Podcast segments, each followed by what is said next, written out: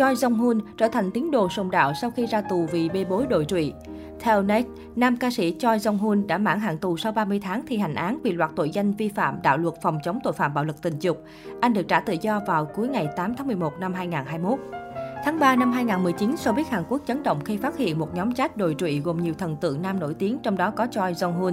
Anh bị buộc tội quay chụp phát tán video, hình ảnh trái phép, tấn công tình dục tập thể nhiều phụ nữ say rượu, cùng với Jung Jun-jong và những người nổi tiếng khác.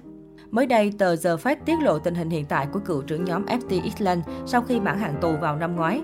Theo phóng viên ghi lại, Choi Jong-hoon đi nhà thờ với mẹ và trở thành một tín đồ sùng đạo, thường xuyên tham dự các buổi cầu nguyện vào chiều Chủ nhật hàng tuần. The Fed đã công bố video trò chuyện cùng Choi Jong-hoon tại một nhà thờ ở Gangdong-gu, Seoul vào ngày 9 tháng 1. Sau khi kết thúc buổi cầu nguyện, anh chàng lộ vẻ hoang mang khi một phóng viên hỏi: "Tôi biết anh đã ra tù được 2 tháng rồi, anh thế nào rồi?" Choi Jong-hoon hỏi ngược lại: "Thế này là sao đây?"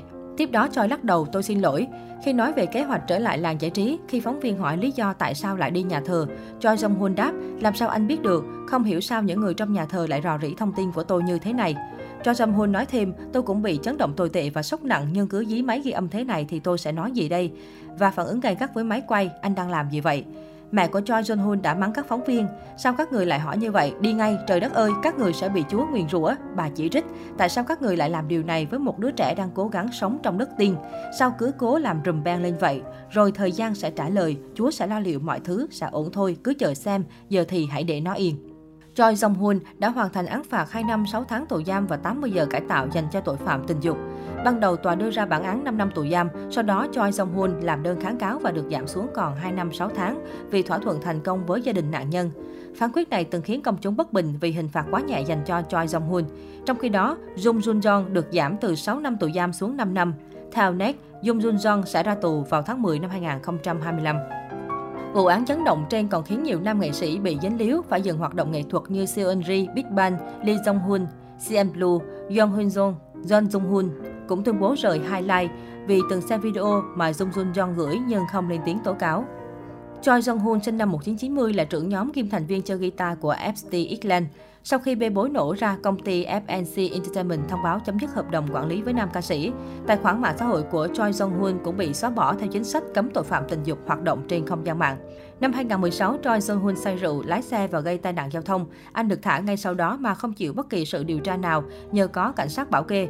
Theo Insight, cựu thành viên FT Island đã hối lộ 2 triệu won nhằm che đậy vụ việc. Trước đó, Seungri đã bị buộc tội liên quan đến các băng đảng xã hội đen khi cảnh sát điều tra CCTV trong Burning Sun.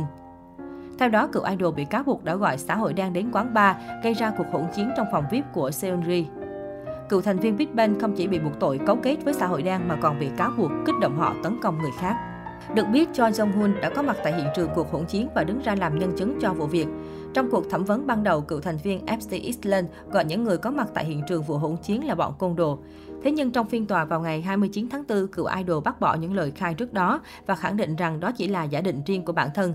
Cựu idol khai, mặc dù đúng là họ có gọi cho ai đó nhưng Seungri và Yoon Insu không dùng thuật ngữ xã hội đen. Khi họ nói sẽ gọi ai đó, tôi chỉ tự cho là xã hội đen. Trong cuộc phỏng vấn đầu tiên, cảnh sát cũng sử dụng từ này nên tôi đã sử dụng thuật ngữ đó.